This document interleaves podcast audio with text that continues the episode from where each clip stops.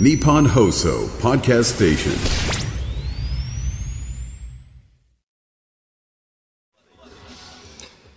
12月25日月曜日。あ12月25日か、メリークリスマスメリークリスマス。メリクリ メリークリスマスって25日に言うもんですかね？それとも24日のクリスマスイブですか24ね日も言いますよね。時刻は午後3時半を回りました FM93 AM1242 日本放送ラジオでお聞きの皆さんこんにちは辛坊治郎ですパソコン、スマートフォンを使ってラジコでお聞きの皆さん、そしてポッドキャストでお聞きの皆さん、こんにちは。ニッポン放送の増山さやかです。辛坊治郎ズームそこまで言うか。この番組は月曜日から木曜日まで辛坊さんが無邪気な視点で今一番気になる話題を忖度なく語るニュース解説番組です。今、まあはい何ですか？クリスマスイブからクリスマスにかけてニッポン放送ではですね、はいつい先ほどお昼までラジオチャリティーミュージックソンお送りしてましたよ。皆さんあのご協力ありがとうございご協ました力ありがとうございました。乃木坂46のね、久保しおりさんメインパーソナリティにお送りいたしましたけれどもね、本当にたくさんの方々にご協力いただきましてありがとうございました。えー私も、なんかあのチャリティーでっていう話だったんで,、はいオークションでねあじゃあ私あのあのマーチンバックパッカーっていうギターがあるんですよ来た。マーチンバックパッカー。マーチンっていう有名なギター屋さんがありましてね、はいはいありますよまあ、有名どころのギター屋さんっていうと、まあ、ギブソンとかですね、うん。マーチンとかいろいろあるわけですが、まあえー電気ギターエレキギターならフェンダーとかですね、でマーチンっていうのはそこそこちゃんとしたギター屋さんなんですが、はい。マーチンにですねバックパッカーっていうちょっと変わった形のですね、まあ、まさにバックパッカーが旅に持っていくような小さいギターがあるんですよそ。こから？あのマーチンバックパッカーという私ギターをですね、ええ太平洋横断の時に船に積んでたんですね。はいはい。で、その時のマーチンバックパッカーが、穴も戻ってくると普通使わないですよ。サイズが小さくて音もちっちゃいですから。で、あの構える時に、ちょっとね、普通のギターと形が違うんで構えにくかったりなんかするんで、ええええまあ、使わずに置いてあったんですけども、それを今年のラジオチャリティーミュージミュージックソンに、えーお出ししたので、多分どなたかどなたたかご協力をそれでいただいたんじゃないかなと思います。はい。なんかあの、出すものにサインしろっていう話でええ、正直、俺のサインがなければ 値打ちがあるかもしれないのに、サインした瞬間に値打ちがなくなるんじゃないかと思ったんですが。そんなことはないですよ。ということでご協力いただいた方、本当に皆さんありがとうございました。ねありがとうございました。辛坊さんは何してたんですか、イブは。イブですか、イブだということをすっかり忘れておりまして、え？ー今日25日だと聞いて初めて、あれ？昨日が24日だったのかと。だって私、浄土宗ですから。まあ、まあね。浄土宗の人間がクリスマスおかしいっしょ。まあ、ですよね。まあ、えーなんですよ。私、いろいろこう、今日ね、私、ちょっと、あの、なんで泣くんですか、突然。なんなんですなんかあの、えーじ番組終了時点、今日正午の募金金額、預金総額言わないといけないんじゃないですか？募金総額がですね、4091万3372円ということで、ね、ありがとうございます募金来年1月31日まで受け付けておりますので、よろしくお願いいたします。引き続きご協力ください。いやー、あのね、うーん、今日私ちょっとですね、いつもよりも、まあ、いつもあんまり元気がないんですが、いつもよりも輪をかけて元気がないのに気がついてらっしゃいますかね。いつもと大差ない感じああ、ですそうですけどか。まあ、あの、元気がないというかダラダラしてるというかそれはどういうふうに捉えていいのかよくわかりませんが、ええ私今日大阪から来たんですよ。はい大阪から来たんですよ。それで今週末、この話はもう番組でも申し上げてるし、この間、いや、ご本人に直接言った記憶がないのに鳥海さんが理解してて、認識しててびっくりしたんですが、ええ。今年の年末年始、ちょっとあのアメリカの西海岸の方に行こうかなみたいなことを考えてるわけですよ。で、西海岸行くのにですね、一旦大阪に帰らずに、もう東京で今週最終週になりますよね。そうですね年内ね今年最終週になりますから、年内。だからそのまんま、あの、成田から、えー行っちゃおうかなというようなことを考えていたのでございますよ。だから、まあ、一式、今日私小さなスーツケースを持ってきてるのはそういう理由で、い、ろんなものがこのスーツケースの中には入ってるわけです。まあ、東京の家で、えー冷蔵庫に残っていたラ・フランスとかですね。もうわ私しか食べないんですよ。で、これ私が食べないとですね、大阪の冷蔵庫で腐っちゃいますから。たいな。そうラ・フランスうまいっすよね美味しいですよ。いやー香りも芋芳醇でね。ええなんともねそれとかあの大量のトマトとかトマトも買うと高いですねちょっとまた値段下がってますけどね、一時トマトめちゃめちゃ高かったことがありました。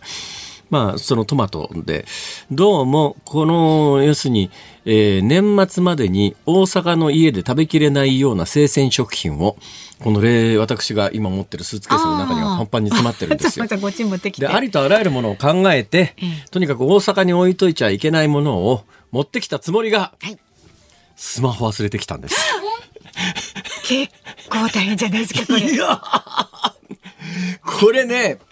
朝、駅に歩いて行って、改札くぐるぐらいで気がついたんです。な、なんで気がついたかというと、はい私、スマホケースに、まあ、東京でいうところの Suica ありますね。あーああいうやつを挟んでるんです。あほいで、お尻のポケットからスマホを出して、で、お尻のポケットから落としちゃいけないんで、紐がぶら下がっててあ、ですね。成人でなかなか財布から紐ぶら下がって、ぶら下げてる人あんまりいませんが、私割とね好きなんですよ。で、結構あの、でっかい長財布なんかは、チェーンじゃらじゃらつけて、はいはいはい。ワレットチェーンっていうんですか、うん。ああいうのああいうの割と好きだったりなんかするんで、別にスマホに紐がついてるのは抵抗ないんですけども、ええ。尻のポケットから紐のついてるはずの、えースマホを出して、自動改札で IC 改札のところにピッてやろうと思ったら、はい。手に何も触らないんです。ああれ？あれ？おかしいで、よーく考えたんですね。ええその日に遡って。そしたら、あ、机の上のチャージャーにセットしたっきり、それを取りにわざわざ部屋に帰ったのに他のことに気を取られてー、財布を取るのを忘れて、ねいや、財布じゃなくて携帯取るのを忘れて、そのまんま出てきちゃって、はいで、改札くぐる時に初めて気がついたんです。はそこで戻ってたら間に合わない飛行機。あ。飛行機間に合わないですよ。はいはいはいで、一本後の飛行機でも番組にはギリギリ間に合うんだけど、一本後の飛行機が取れるかどうかわからない。そうですね。この時期ですか困りますよ。だからまあ予定していた飛行機に乗るためにはここで改札をくぐって、京阪電車とモノレールを乗り継がなきゃいけないと。これ家に取りに帰って、帰った時に何か代替手段があるかというと、確実に予定していた飛行機に間に合う手段は一つだけあるんですよ。はい。ひ車だとね、途中渋滞してたらわかんないです。車だとダメなんです。バイクで高速飛ばせばなんとかなる。飛ばすの良くないですけど。こう、バイクが家に帰ったら、あの、バカ息子パート2の2班 250cc のバイクがあって、ええ上のバカ息子パート1のバイクは大型なんで私運転できないんですよ。あはいはい。で、バカ息子パート2の 250cc のバイクなら、それがまあ、だいぶね、その、うちのバカ息子パート2も4月に就職したっきり、家に帰ってないんで、エンジンかかるかどうかがわかんないです。これはちょっとこれしか方法がないですよ。他の方法はまず家に帰って車って言ったって車だと多分渋滞に引っかかったら乗れないとか。で、原付だと間に合わない。あその時間からだと。もう唯一可能性があるとしたらその 250cc のバイクで高速に乗ると、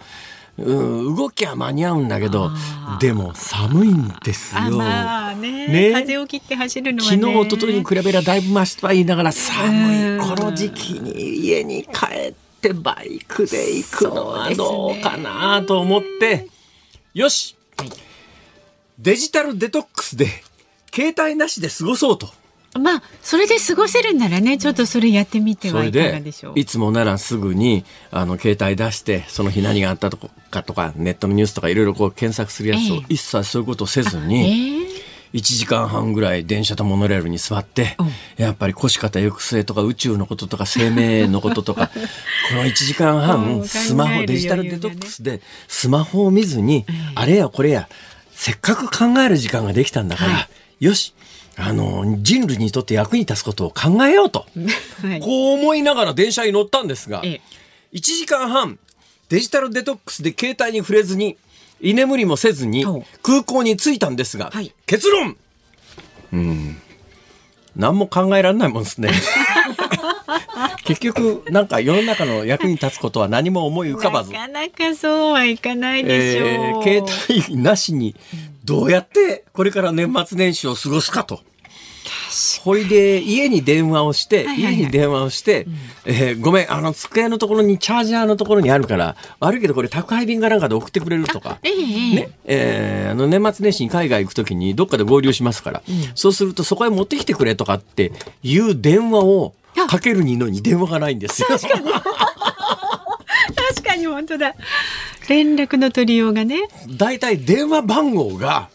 昔みたいに頭の中に入ってないんですよ。入ってないかも。だから電話番号がわかんないんです。確かに。だ誰かに電話借りるとか、公衆電話でか 電話かけるっつったって、電話番号がわからない。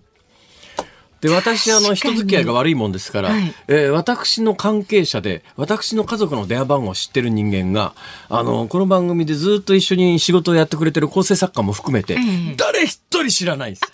え、知らないですか？知らないんです。連絡の取りようがないんです。で、唯一私が期待してるのは、今日のこのオンエアを、なんかの加減でうちのかみさんが聞くか誰かに教え、本人聞いてなくても、聞いた誰かから連絡が連絡を行って。連絡が行って、なんか、あんたのバカ旦那、あの、バカ旦那じゃなくてバカ旦那、なんか家出るとき携帯忘れてきたから、なんか送ってほしいって言ってるよって、伝えてくれさえすれば、私の手元に携帯が復活する可能性はあるんですが、これはちょっとどうでしょうか。だから、それないと私、今週全部と、年末年始と、携帯なしに過ごさなきゃいけないって。それは不安ですね。すごい不安。だからね、ものすごい、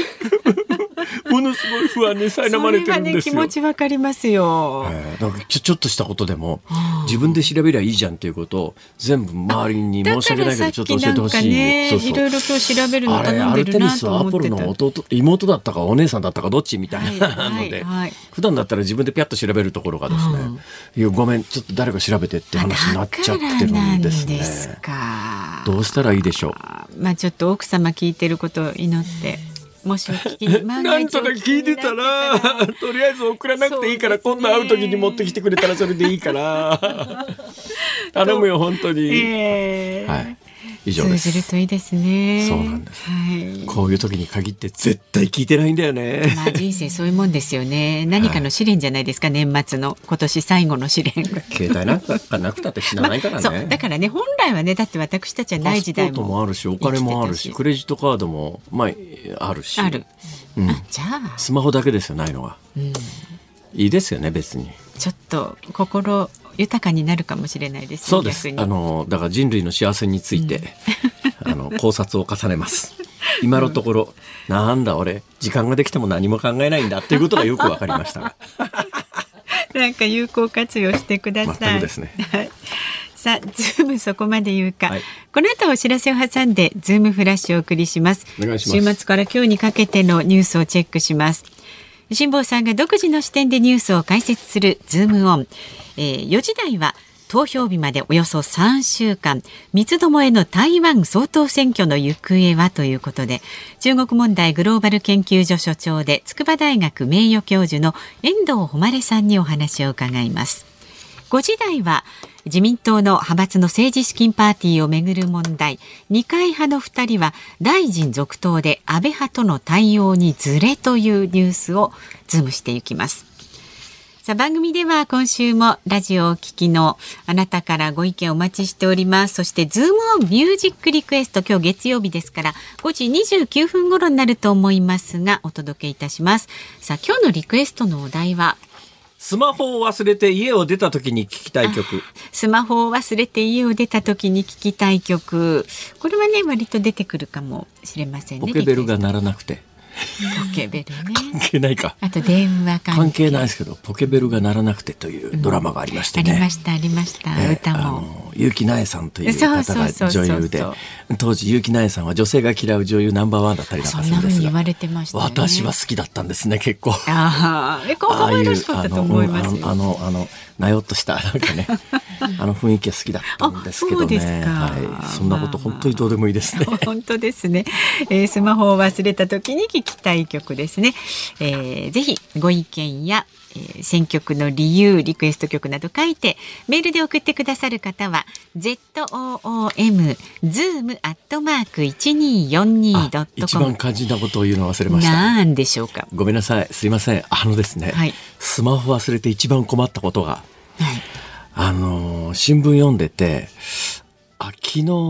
M1 だったじゃないですか。はい、で昨日 M1 の時間帯に私ちょっとテレビ見られない状況だったんです。うん、で M1 の結果が令和なんちゃらっていうのは、はい、M1 のグランプリ取ったというのを、ででどんなネタなのかを普段だったらスマホ出してきて調べたらすぐ出てくるじゃないですか。はい、ところがだから昨日の M1 のチャンピオンがどんなネタだったのかが、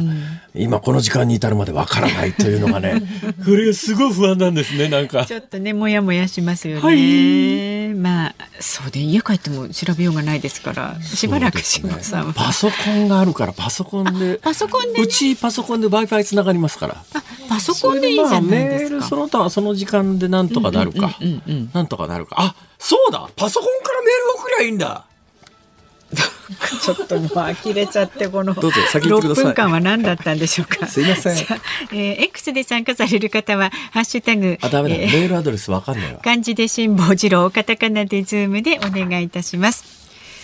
さあでは続いてこの時間は外為ドットコムプレゼンツマーケットインフォメーションです。最新の株と為替の情報を外為ドットコム総研調査部長の神田拓也さんに伝えてもらいます。神田さんよろしくお願いいたします。はい、ガイダメドットコム総研の神田です。よろしくお願いいたします。はい、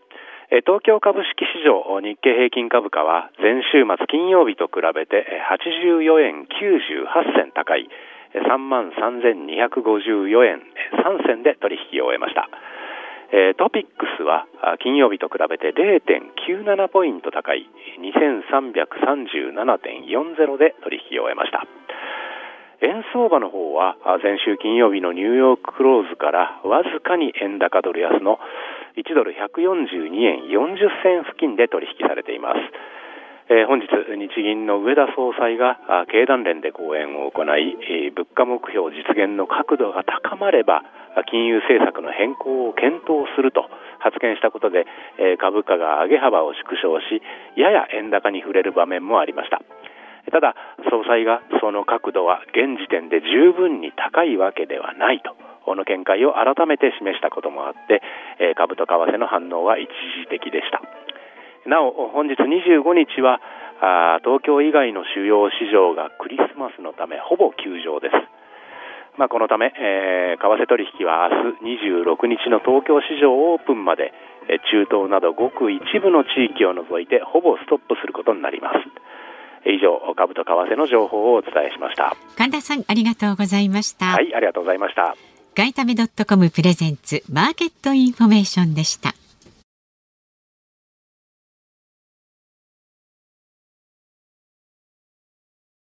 ニッポン放送辛坊治郎ズームそこまで言うか。このコーナーでは辛坊さんが独自の視点でニュースを解説します。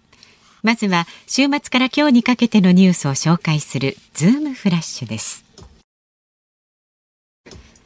アメリカの国防総省は23日、インド沖およそ370キロのインド洋で、リベリア船籍の日本のタンカーが、イランからの無人機による攻撃を受けたと明らかにしました。AP 通信は、このレンタカーはイスラエルと関係があると、このタンカーはイスラエルと関係があると伝えています。アメリカの新聞ニューヨーク・タイムズが23日ロシアのプーチン大統領が9月以降水面下で現在の占領ラインに沿って戦闘を凍結する形での停戦に応じる準備があるとの考えをアメリカなどに伝えていると報じました。月に再び人類を送り込むアルテミス計画をめぐり日本とアメリカの両政府が日本人の宇宙飛行士も月面着陸させる方向で最終調整していることが昨日分かりました。少なくとも1人は確実な情勢で2人目についても調整を続けています。時事通信によりますと安倍派が政治資金パーティーの収入の一部を裏金化していたとされる事件で事務総長ら幹部が2022年のパーティー開催前議員側へのキックバックの廃止を決定していたことが昨日分かりましたその後この決定は撤回されたということですこうした中、東京地検特捜部が安倍派の塩谷隆座長を任意聴取したことも昨日分かりました。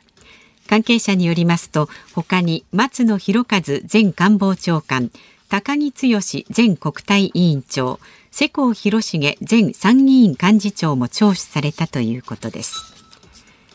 ハマスとイスラエル軍との戦闘でイスラエルメディアは24日戦闘休止や人質解放をめぐりエジプト政府がイスラエル政府に新たな案を提示したと伝えました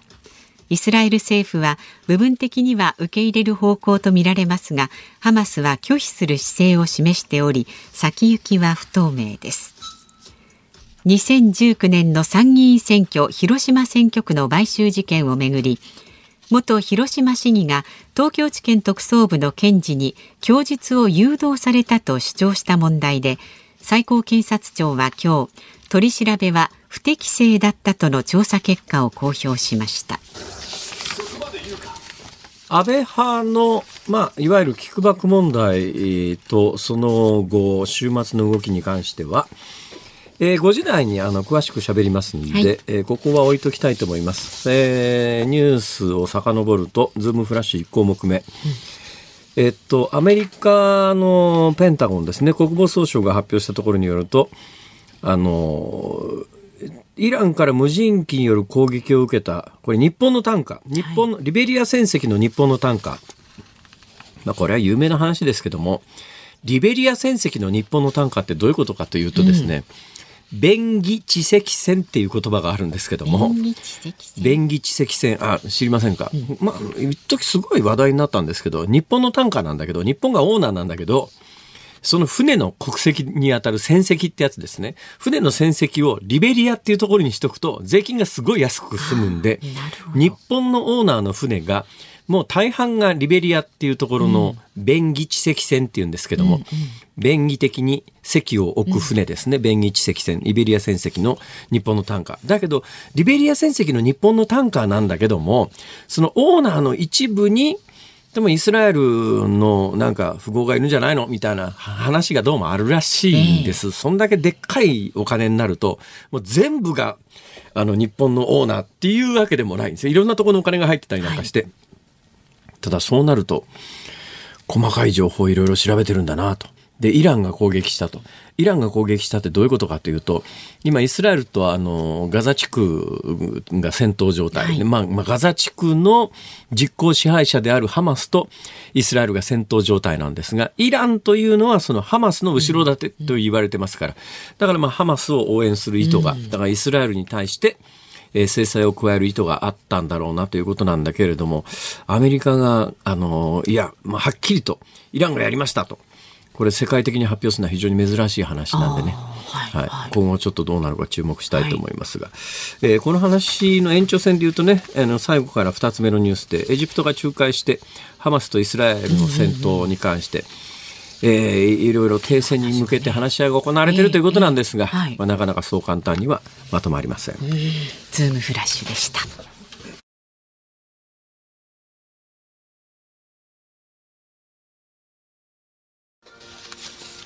12月25日月曜日時刻は午後4時を回りました。日本放送から辛坊治郎と。増山さやかでお送りしています。ズームそこまで言うか。ご意見が届いております。ありがとうございます。X でいただいてますね木広さん、はい、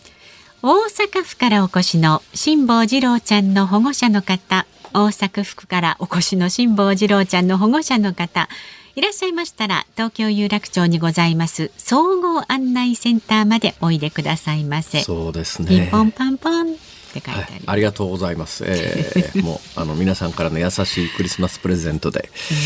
なんとかならんかな、それからね、はい、国沢さんかなスマホが大阪のお家にあるのでしたら大阪のお家にねスマホ今日忘れてきちゃいました、辛、坊、さん、えー、スマホが大阪のお家にあるのでしたら辛坊さんのスマホにかけてもらえばお家の人が気づくんじゃないでしょうか、マナーモードで私の部屋ですからね。まず無理だな。そっか。マまず無理だな。広い豪邸だとなかなか音も届かないそうですね。ね。姫路城みたいな家ですからね。嘘つくなよなんで姫路城やねん。本当ですね。すいません。はいはい。まあ一つね今解決策を練っておりましてね、ええ。確か東京の家私の家には、えー今のスマホ iPhone13 mini なんですが iPhone13 mini に変える前の、えー SE の第二世代の iPhone SE っていうのがあるはずなんです。おーでそれをクローンというかコピーして今の携帯作ってますから,、はい。基本的には中身は全部同じのはずなので、あと SIM カードで。えー、と w i f i w i f i でつながればある程度のことはできるかなと。だからそのまずクローン携帯を見つけ出すのと、そこにバッテリーでチャージできるかっていうあいくつかの問題点をクリアしないといけないんですがそれがクリアできると最低限の連絡は各方面できるようになる可能性があるんで。あ。それが一番いいんじゃないですか？近道じゃないですか？だからもうととにかくね今ねそれ家に帰ってそれができるかどうかがすごい不安なんですよ。あスマホないとこんなに不安か。あ。なんかね、落ち着かないってなりますよだか。いかにこのこの10年間だって10年前はスマホなんかなかったんだからで1990年代なんか、携帯電話すらなかったんだよ1990年代にす携帯電話は出始めてましたけど料金があまりに高いのとなんか肩からぶら下げる弁当箱な「えしもしも?」みたいなあれはまあ80年代ですけども うんうん。ねまあなかなかね90年代初め頃はうんそうそう携帯いやだからよほどのお金持ちでないとあ80年代であの例のしもしもってやる芸人さん、女性の芸人さんいらっしゃいますよね。ついさっきまであの話しされてたあの頃に私ね。車に自動車電話っていうのがすっごい欲しかったんだけど、買えなかったんです。で90年代にあの小さい携帯電話がは出てきても、私は持ってなかったですね、うん。相当後になってからですね90年代の後半から2000年代初頭ぐらいまでは携帯電話なんか存在しなかったんでその頃を考えたそうら思えばね。いらない、いらないただあの先方が辛坊さんに連絡を取りたくて困るっていう方は出現するかもしれませんけど。私あの え連絡取れませんから今はいか都合よくすいませんね、辛坊さんにごまかされそうですけれども、メッセージまだまだお待ちしております。メールは z o o m zoom アットマーク一二四二ドットコム。それから X で参加される方はハッシュタグ漢字で辛坊治郎、カタカナでズーム、ハッシュタグ辛坊治郎ズームでおお願いします。で今日のズームオンミュージックリクエスト、ラジオの前のあなたが選んだ一曲をお届けいたしますが、今日のお題はスマホを忘れて家を出た時に聴きたい曲です。まあ、選曲の理由も書きまして送ってください。お待ちしております。さあ、この後は投票日までおよそ3週間、三つどもえの台湾総統選挙の行方はということで、中国問題グローバル研究所所長、遠藤誉さんに伺います。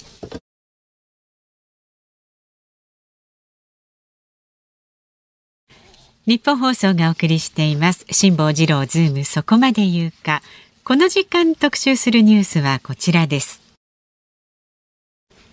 投票日までおよそ3週間。三つどもえの台湾総統選挙の行方は。2024年は世界的な選挙イヤーとなります。3月のロシア大統領選挙11月のアメリカ大統領選挙のほかインドなどの新興国などでも相次ぎますが年明け早々その行方が大きく注目されるのが1月13日に実施される台湾総統選挙です。与党民進党の来清徳候補と最大野党国民党の江遊義候補が激しい火花を散らしこの二大政党の打破を掲げる民衆党の柯文哲候補が追う展開となっていますが今後の行方はどうなっていくのでしょうか。この時間は中国問題グローバル研究所所長で筑波大学名誉教授の遠藤誉さんに伺います。お電話でのご出演です。遠藤さんどうぞよろしくお願いします。よろしくお願いいよろしくお願いたします。いたしますいや年末のもお久しぶりですいやね。お久しぶり年末の慌ただしい時に申し訳ございませんいえいえ。どんな年末ですか今年は？はい？今年はどんな風に年末をお過ごしですか？あ年末ですか。まあ、毎年ですが、年末ぎりぎりまで原稿を書いておりましてね、まあ、多少こう資料の整理くらいはしますが、ええ。まあ、就活になりましょうかしら。いやいやいやいや、まあ、就活って言っても就職活動ではないですね。終わりの方ですいやね。いやいや、まだまだ、まだまだ早いっすよ、それは。いやいやいや。いや、まあ、それはともかくとしてですね、はいえー来年の1月13日の台湾総統選挙なんですが、まず基本的な知識から教えてください。今どんな選挙になってるんですか？そうですね。まず、あの、今、3人の候補者がいてですね、はい。えー1人目は民進党の、えー、来清徳さん。で彼は独立傾向が強くって、まあ、圧倒的に親米であると、はい今の蔡英文政権の、えー方針をそのまま受け継ぐという人ですね。はい。えー出身は医者です。それから2番目が国民党、親中と一般に言われてますが、国民党の、えー、江遊義さん、えー彼は警察官僚の出身なんですけれども、まあ、どちらかというと、対中融和路線をと取りましてですね、まあ、対中経済協力を強化していくというあの方向なんですが、しかし、一国二制度には賛成しない。で、あくまでも独立に、独立をやると戦争を招くので、それは反対だよというのに過ぎないんですね。なるほど。で、3番目のですね、民衆党の柯文哲さんなんですが、はい。まあ、中道とあの言われますが、しかしどちらかというと中途半端。はあ。あの、したがってですね、あの、野党の一本化をしようとしましたよね。ええええそしたらアメリカから、お前何やってんだって言われたら、もうぐらりと、その一声でぐらりと動いてしまって、一本化が破局してしまいましたのでね、すっかりあの台湾の選挙民の信用をなくしてしまっているとはあはあいう状況です。一本化、野党の一本化って今まあ与党が民進党なんで、野党の国民党、つまり、えー対中融和派と目されている国民党の、えー、候候補と、えーそれからい一本化しようっていうことを目指したわけですか？目指したわけですね。はで、あの、その同意書にこうサインしながらですね、それを公表公表して、はい。あの、選挙民全員にこう知らせておきながら、自分の方でやめたと言ったわけですから、はまあ、アメリカに言われてやめたわけなんですけれども。アメリカはなんで、それ、要するに一本化されると、要するに、あの、今の親米の、来、え親米路線の来清徳さんの当選可能性が下がっちゃうっていうことですかねも。のすごく下がります。もう圧倒的におそらく、えー野党が勝利するとはあいうことになるでしょうから、親中の方になりますね、どちらかといえばね。で、それはあのアメリカにとって嬉しいことではありませんので、ええあの一本化を崩したい。で崩すにはどうすればいいかって言ったら、過分鉄をつっつけばそれで済むと。まあ、その意味で、だから中道というより中途半端であるということを、まあ、アメリカはちゃんと見抜いていて、えどこをつけばいいかっていうのはちゃんと知ってるから大したもんだと思いますよ。柯文哲さんっていうのはそういう意味での思想傾向はどうだったんですか？思想傾向としてはですね、まあ、戦争、独立を推進するような、えー民進党、えーそれには反対だと、戦争を招くから。はいはいし。かし、親中というのでもないという、ええまあえー民進党と国民党の間を行くという中道と言われてるけれども、ほうほう。まあ、あ繰り返すようですが、中途半端だったと私は思いますねな。るほど。それにしてだからもね。信用なくしてしまっている、彼は。で、今回その三つどもえの戦いなんですが、今のお話を聞く限り、この民衆党の柯文哲さんが当選する可能性は低そうですね。まずないですね、もう総統選のその当選するであろう候補からはもう落語してしまってですね、はい。彼が、えっと何らかの形であの副総統であったとしてもね、まあ、一本化だったら副総統になれたんですが、まあ、それをもう捨ててしまったわけですので、もう何にもならないという形で、彼はもう落語してしまったと、ドロップアウトしてしまったと考えていいですね。どうなんですか？その1月13日の選挙当日までにまだこの、例えば柯文哲さんが、えー候補から降りるみたいな、そういうことはあり得あるんですか？りえない、それはありえない、そんなことやったらもう民衆党の党員が彼を許さないでしょうから、えええ。えーそんなことは絶対しないと思いますけれども、まあ、今のところはあのー民進党と、えー国民党っていうのは、まあ、ほとんどこうどっこいどっこい、そうは言っても、あの来政徳、民進党の来政徳が、あの2位になった落ちたことはないんですね。世論調査あでね。の、うん全く僅差なんですね、民進党の来清徳と国民党の江遊義さんっていうのは、なるほど。えっと1.5%ぐらい前後の差があるだけで、はそれぞれあの 35. 点何パーセントは、もう片方は 34. 点何パーセントという感じでですね、まあ、あの調査会社によっていろいろと値は異なりますが、平均的に言って、まあ、僅差、ほとんどえー変わりなくって、あ、なるほど。あのまあ明日たまたま明日26日、えーにですね、午後2時から第2回目の政見放送がありますので、はいはいこの3人の。はい。ここで、まあ、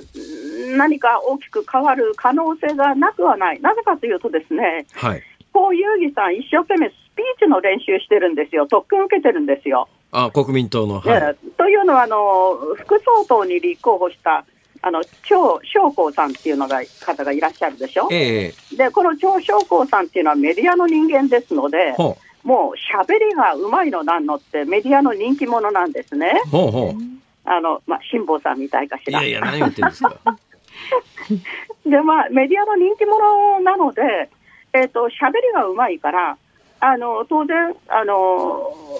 総統候補の江遊義さんにもっと喋りをうまくするようにというようなことで特訓してるんですね。なるほど。だから明日の午後2時のあの政見討論会がありますので、3人のですね、ええ。まあ、ちょっと見ものですね、どれぐらいうまくなってるのかなっていうふうに思いますね。それを伺うとですね、じゃあ明日の、えーんまあ、演説会みたいなやつが終わった後の世論調査で、民進党の来清徳さんと国民党の江遊義さんの支持率がひっくり返って、国民党が総統選で勝つ可能性っていうのは出てくる可能性もあるということですかね？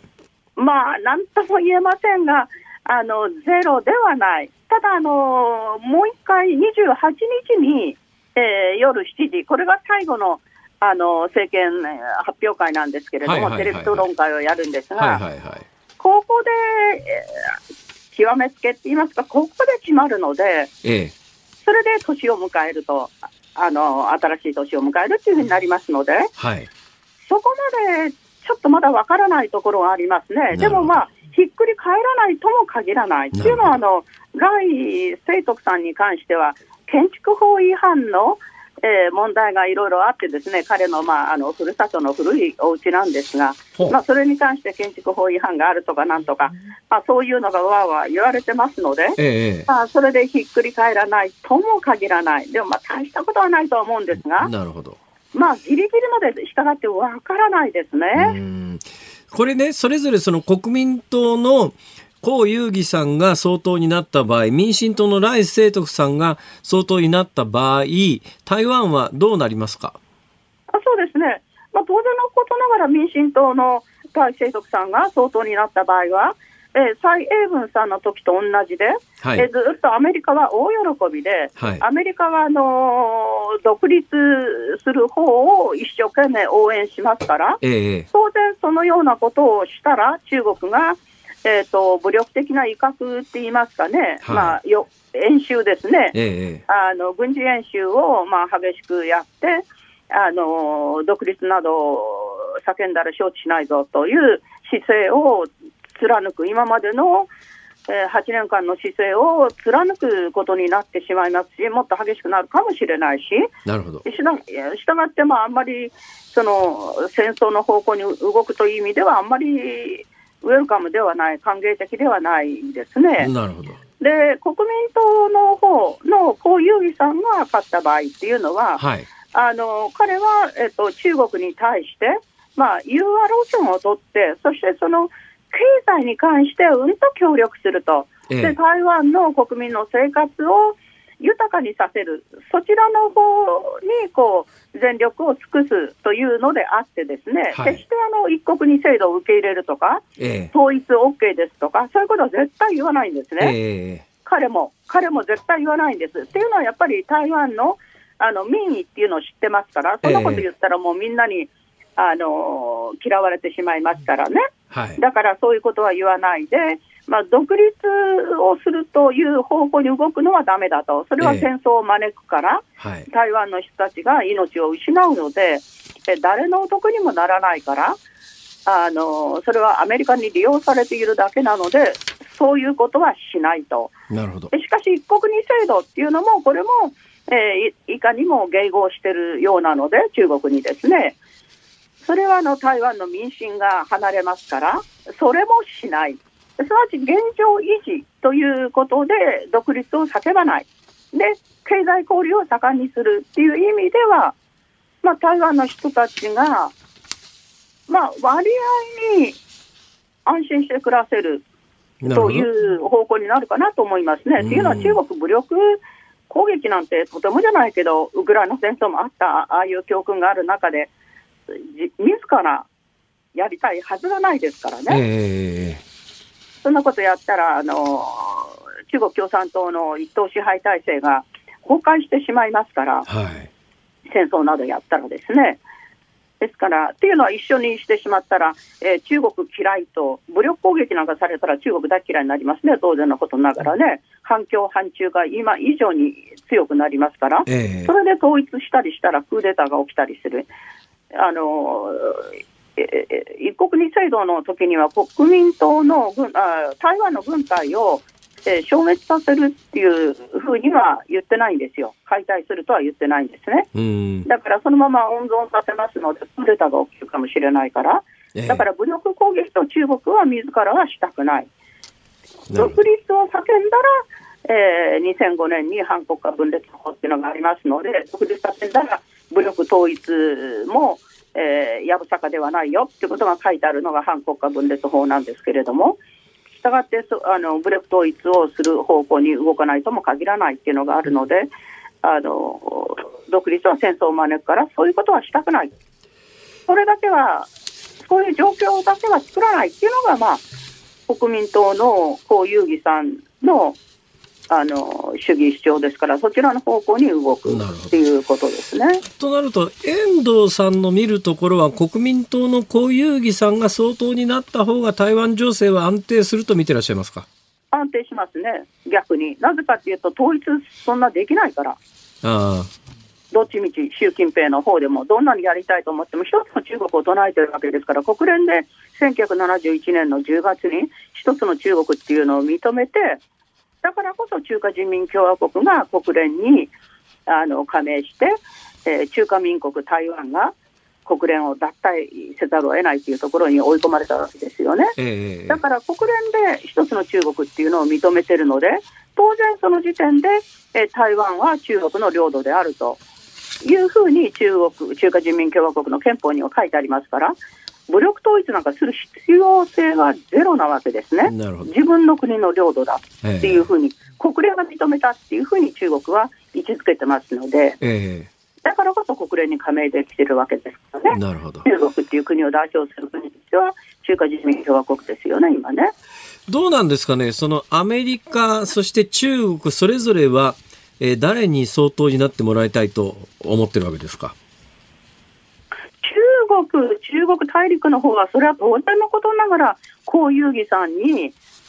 総統になってほしいって当然思ってます。アメリカは当然のことながら民進党の来清徳さんに、えー、総統になってほしいと思っているので、この総統選っていうのは米中の競争でもあると。いうふうに言えなくもないですね。それね、あの、私なんか心配するのは、あの、独裁国家ってそう簡単に他国がこう、トップの交代に介入できないけど、民主主義国家って選挙で勝ったところがトップになるわけだから、選挙って割と、あの、あの手この手を使って、要するに世論誘導を行えば、あの、影響が行使できるんじゃないのと思うと、中国もアメリカも、まあ特に最近の傾向で言うと中国なんかは水面下で、えー、まあ、偽情報とまでは言うか言わないかともかくとして、要するに選挙結果を誘導するための世論誘導って相当やるんだろうなと思うんですけど。もちろんですよ、両方ともものすごくやっていて、まあ、特にアメリカあの、中国はもちろんやりますけれども、ええ、でもアメリカが全世界でやってますので、はい、例えばウクライナの2014年のマイダン革命っていうのも、あの NED というですね、えー、全米民主主義基金っていうのがあるんですが、はい、これが選挙の時に民主のまあ、衣を着てですね、えそして市民運動の形をとって、あの親米的ではない政権を倒すということをずーっと全世界ででやってますので、ええ。やってきたし、今もやってますので、えはい。したがってあの当然、もうそれが仕事みたいなものですので、ええあの戦争ビジネスで成り立っているような国ですから、戦争がある方がアメリカは嬉しいわけですから、は民主、民主と言いながらですね、はい。だからもちろんアメリカはあの戦争のある方向に誘導していく、あるいは、えー親米的な政権が、えー全世界にできるだけ多く生まれるような方向に選挙を操っていくということを徹底してやってます。で中国ももちろんご存知のように、いろいろと反スパイ法とかですね、ありとあらゆるあの手段を取って、あの情報の誘導、世論誘導っていうものをやってますし、ええ両方がやってますね。それ聞くとねそれ聞くとちょっと台湾と離れちゃうんですけど、日本の選挙って、そういう国は動いてないのかしらとか思ったりするんですけど、遠藤さんどう見ます？日本の選挙ってどちらかというと、もう主義主張よりも裏金、まさに今の その裏金とか統一教会とかですね、はいはい。そういうようなもので、要するに自分が当選するかどうか、はい。もう。自分があの票をどれぐらいもあの獲得することができるか否か、ええ。それにしか興味がないという、非常にこうちっぽけなええ。あの小さな人物が、あの政界に、まあ、うじゃうじゃいますので、はい。あの国家をどのような、日本国をどのような方向に持っていこうというような理想に燃えたような、ええそんなことで動いてないじゃないですか、情けないことに。はあ。だから誰も行かないじゃない、選挙に。はい、そうですね。そうですよ、台湾の選挙率、中中国だってそうですけど、まあ、選挙率ってものすごいですよね、あ投票率ね、はいはいはいはい。すごいですよ。だから日本はせっかくこんな選挙権を持ってるのに、民主的な、ええあの選挙に行かないなんて、なんてもったいないんだろうっていうふうに、まあ、台湾の人たちなんかはすごく強く思ってるわけですよねね。だけど日本ってそ、そんな政治家ばっかりだから、ええ大志を抱いたような人、日本国をぜひともこの方向に持っていこうって思うような人っていう人がほとんど出てこないから、まあ。ああんまり選挙行かないんじゃないですか？いやいや、おっしゃる通りだと思います。あの、遠藤さん、まだまだちょっと台湾の総統選に関して聞くべきこと、聞きたいこといっぱい残ってますんで、えーぜひまた近々お願いします。あそうですの？ごめんなさいね。いやいやいやいや、こっちの問題です。あの、すいません、時間が来てしまいました。今日、翔子さんの話を、あの、ね、副党、と副です党、副総統候補の張翔子さんですね。はい、どええどうぞ、あの、まだまだ1分ぐらいは喋れますから、どうぞ。あそうですか。要するに、あの一本化があの破局した瞬間にですね、はい。国民党の、えー総統と副総統の、えー人気がだーっと上に一気に上がっていったんですけれども、ええこれは、えー、と副総統の張翔子という人がですね、はいはい。あの彼がそのメディアの人気者だから、だからあのペアとしてはい。番号がついてますから、あの総統と副総統のペアで選挙の投票を行うという形になってますので、えーだから、まあ、張将校があのいたことによって、あのすごく、なるほど。えーまあ、国民党の方に人気が出たと、だだからもうギリギリまでどうなるかわからないということです張ね。翔光さんっていうのはさっきの国民党の江遊戯さんに喋り方を教えてるというそういう方ですね。この方は政治的にどんな方なんですか？一言で言うと。一言で言うと、まあ、政治評論番組の司会をやっている人で、もともと国民党にいたんですけれども、えテレビやラジオなんかで大活躍をしている人っていうことですよね辛坊。さんみいやたいな。いやいやいや、私関係ないですけど。なるほど。そのあたりがファクターとして新たに日本であんまり報道されてないですけども、あるっていうことですね。そうです。はいわかりました。またいろいろ教えてください。ありがとうございました。はい、よろしくお願いいたします。遠藤誉さんに伺いました。ありがとうございました。12月25日月曜日時刻は午後5時を回りました。こんばんは、辛坊治郎です。こんばんは、ニッポン放送の増山さやかです。辛坊治郎ズームそこまで言うか。この時間はズームミュージックリクエストに寄せられましたリクエスト皆さんありがとうございますご紹介してまいります今日のお題はスマホを忘れて家を出た時に聴きたい曲ですまずは大田区の57歳看板のピンさんですスマホを忘れたこれが夢ならばどれほど良いかと思いますよね。というわけで米津玄師さんのレモンをリクエストします。なるほど。ね。それから新潟県上越市52歳のスーパーカブブンブンさんはクリスマスにスマホを忘れるなんて慌てんぼうですね。リクエスト曲は慌てんぼうのサンタクロースでお願いします。そんな曲あったな、うん、うん、あったあった。あったあったそれからラジオネーム勝子さん55歳浜松市の男性の方。スマホなしのクリスマスなんとかなるだろうと思ってもやっぱり憂鬱ですね。そこでリクエストします。1985年の名曲です。佐野元春さんクリスマスタイムインブルー。ああなるほどなるほど。まああのブルーになってる理由が違いますけどね。まあ確かにそうですね。まあね、うんえー、愛知県一宮市の愛知の A62 助さんは、スマホを忘れた辛坊さん、それはショックでしたね。そうなんです。うん、ということで、ジュジュさんのスマホになれたら、スマホになれたら。え？そんな曲あった？スマホ素直になれたら スマホになれたらリクエストします。そう歌詞にも抱きしめてほしいよ。本当はねね今すぐスマホになれるなら。いやいやいやいやいや スマホになれないっしょ。スマホになれたら、えーあとはですね足立区のジェック東京さんはスマホを忘れた時に聞きたい曲はチェッカーズの奥様ヘルプでお願いします。そんな曲ないし。なんとか奥さんに通じてスマホスマホを持ってきてほしい辛坊さんその祈りが届くように手を合わせてね願いましょうと。神様ヘルプ奥様ヘルプえー、白金にお住まいの昔々のレースクイーンさん53歳はこれはね来ると思ってました。恋のダイヤル6700フィンガー5もうダイヤルの時代ではないけど電話つながりでと。うんあの頃は電話を忘れてくるってなかったですよね。そうです、ね、お家に固定されてましたからね。忘れられない。本当ですよね。うん、スマホをどっかに忘れるって最近の出来事ですね。まあね、皆さん生まれつきもスマホある方多いですけど、スタッフもね。ああ、そうですか。ええ、生まれた頃から黒電話なんか知らないだろう 別に知らなくても困らないですね、うん、本日のズームオンミュージックリクエスト米津玄師レモンなんかちょっとなまってませんか？レモン。レモンね。はい、えっ、ー、とエンディングでお送りいたします。今日はあの5時じゃないや、今日月曜日なんで5時35分までの放送になりますので。しかし米津玄師のレモンはさ、うん、ピュッとかピヨッとかニヨッとかってあれが好きになって気になってしょうがないんで何なんだあれはと 誰に聞いても正しい答えを教えてくれないというか正しい答えがあるんだろうか。ねちょっとそうそう意識すると余計聞こえてきちゃう感じ。きちゃうきちゃう。エンディングでね確かめてください。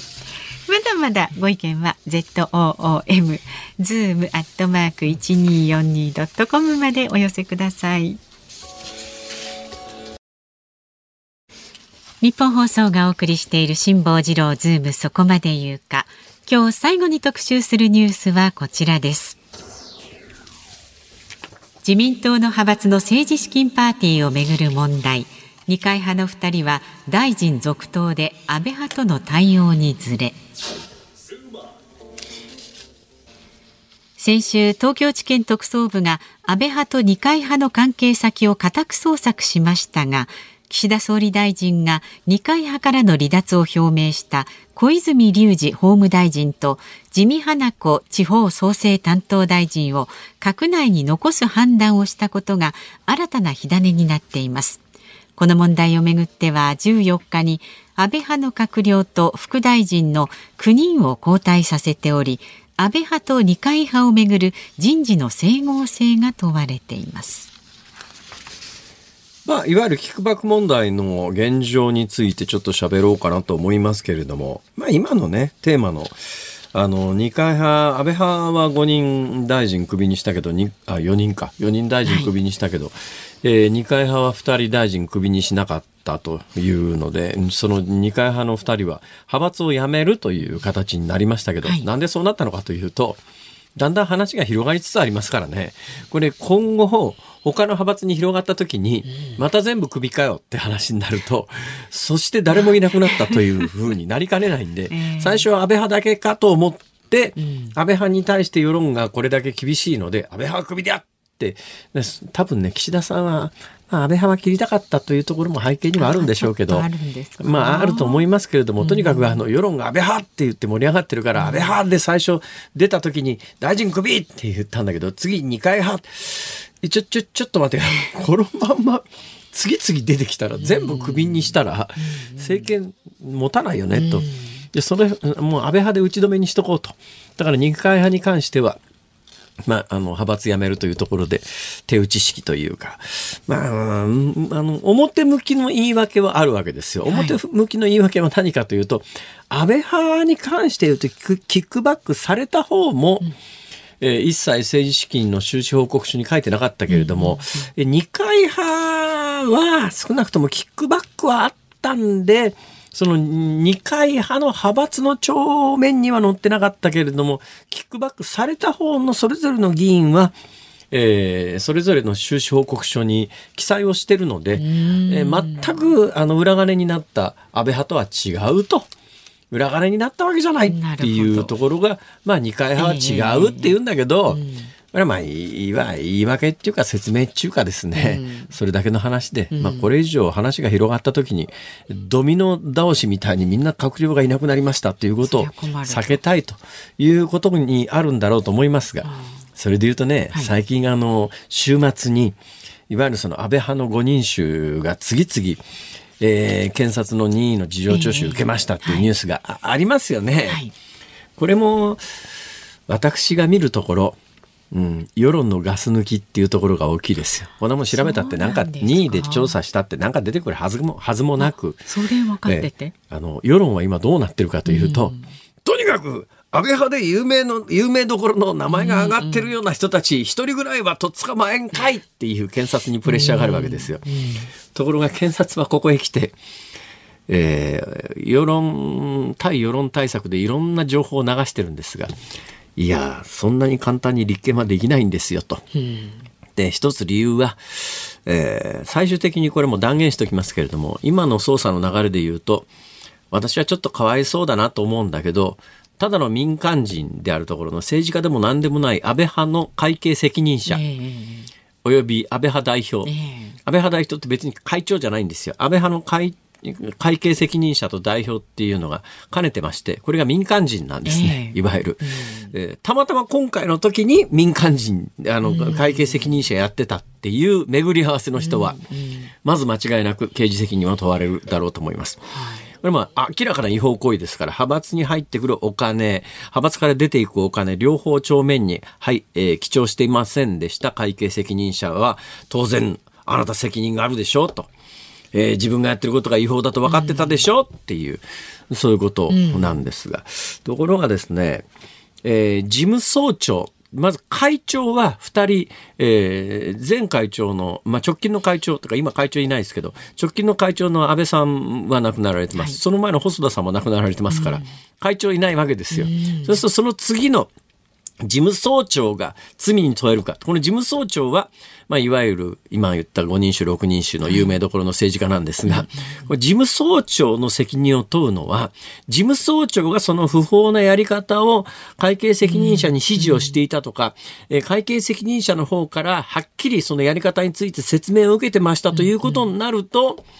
事務総長は罪に問える可能性がワンチャンスある、ありますっていう今リークのされ方がしてるんですが、はいはい。もう何十年も慣例としてやってきたことに一つ一つ事務総長が指示を出したという証拠はまず出てこないだろうし、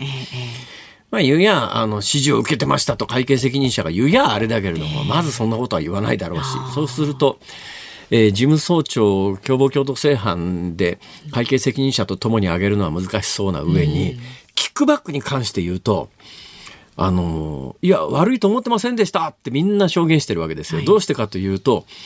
政治資金規正法に大きな穴が開いてまして、政党から政治家個人にお金を移すのは違法でも何でもなくて、ここで移された金に関して使い道を政治家が政治資金収支報告書に書く義務もないんですね。変な制度があるんですよ。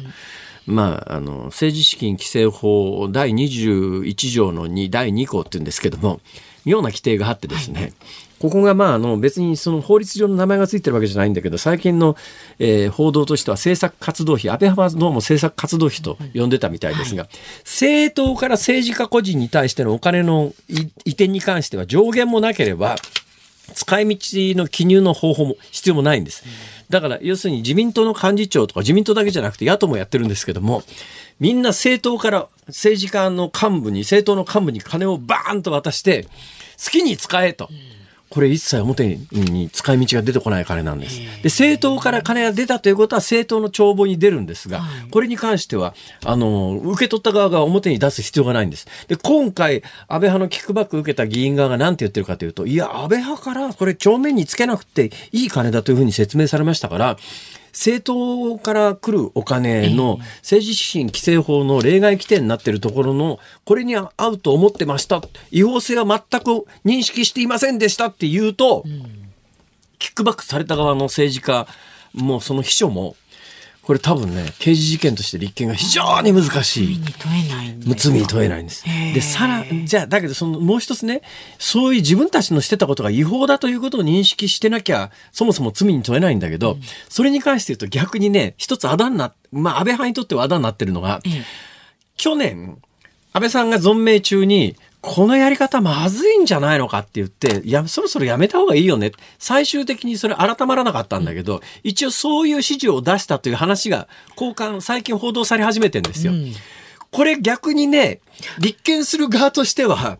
いや、違法だと思ってたから、去年その指示出したんだろうっていう。いや、これ、それがなかったらもう何十年も慣例としてやってまして、誰も違法だと思ってませんでしたって言い逃れられたところが、去年それをやってるがゆえに逆に言い逃れにくくなって、だからこそ派閥の会計責任者は、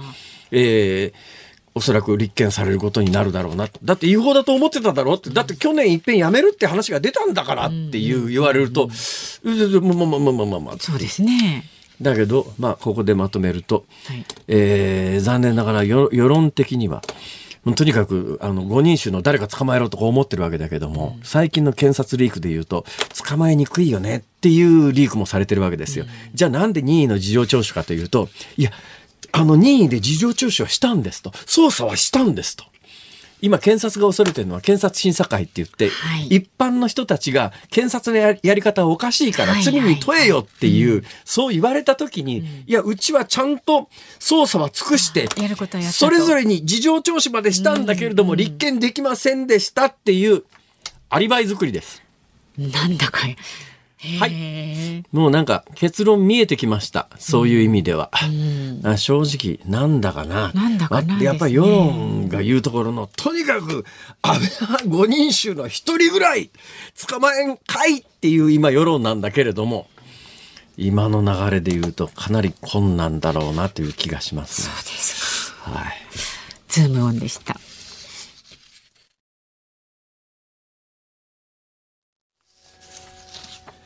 ズモンミュージックリクエストお送りしたのは大田区看板のピンさんからのリクエスト米津玄師レモン。レモン。レモン。えー、ウェっていうのがですね今歌詞カード見ながら聞いてたんですが、はい、歌詞カードには「ウェ」はないですねこれね。ないないない、えー、情報によると「ウェ」というのは人の声のサンプリングで米津玄師さん曰く自分の中ではなくてはならない音だったそうですまあでもやっぱりなくてはならない。というのは分かんないもんですね。ね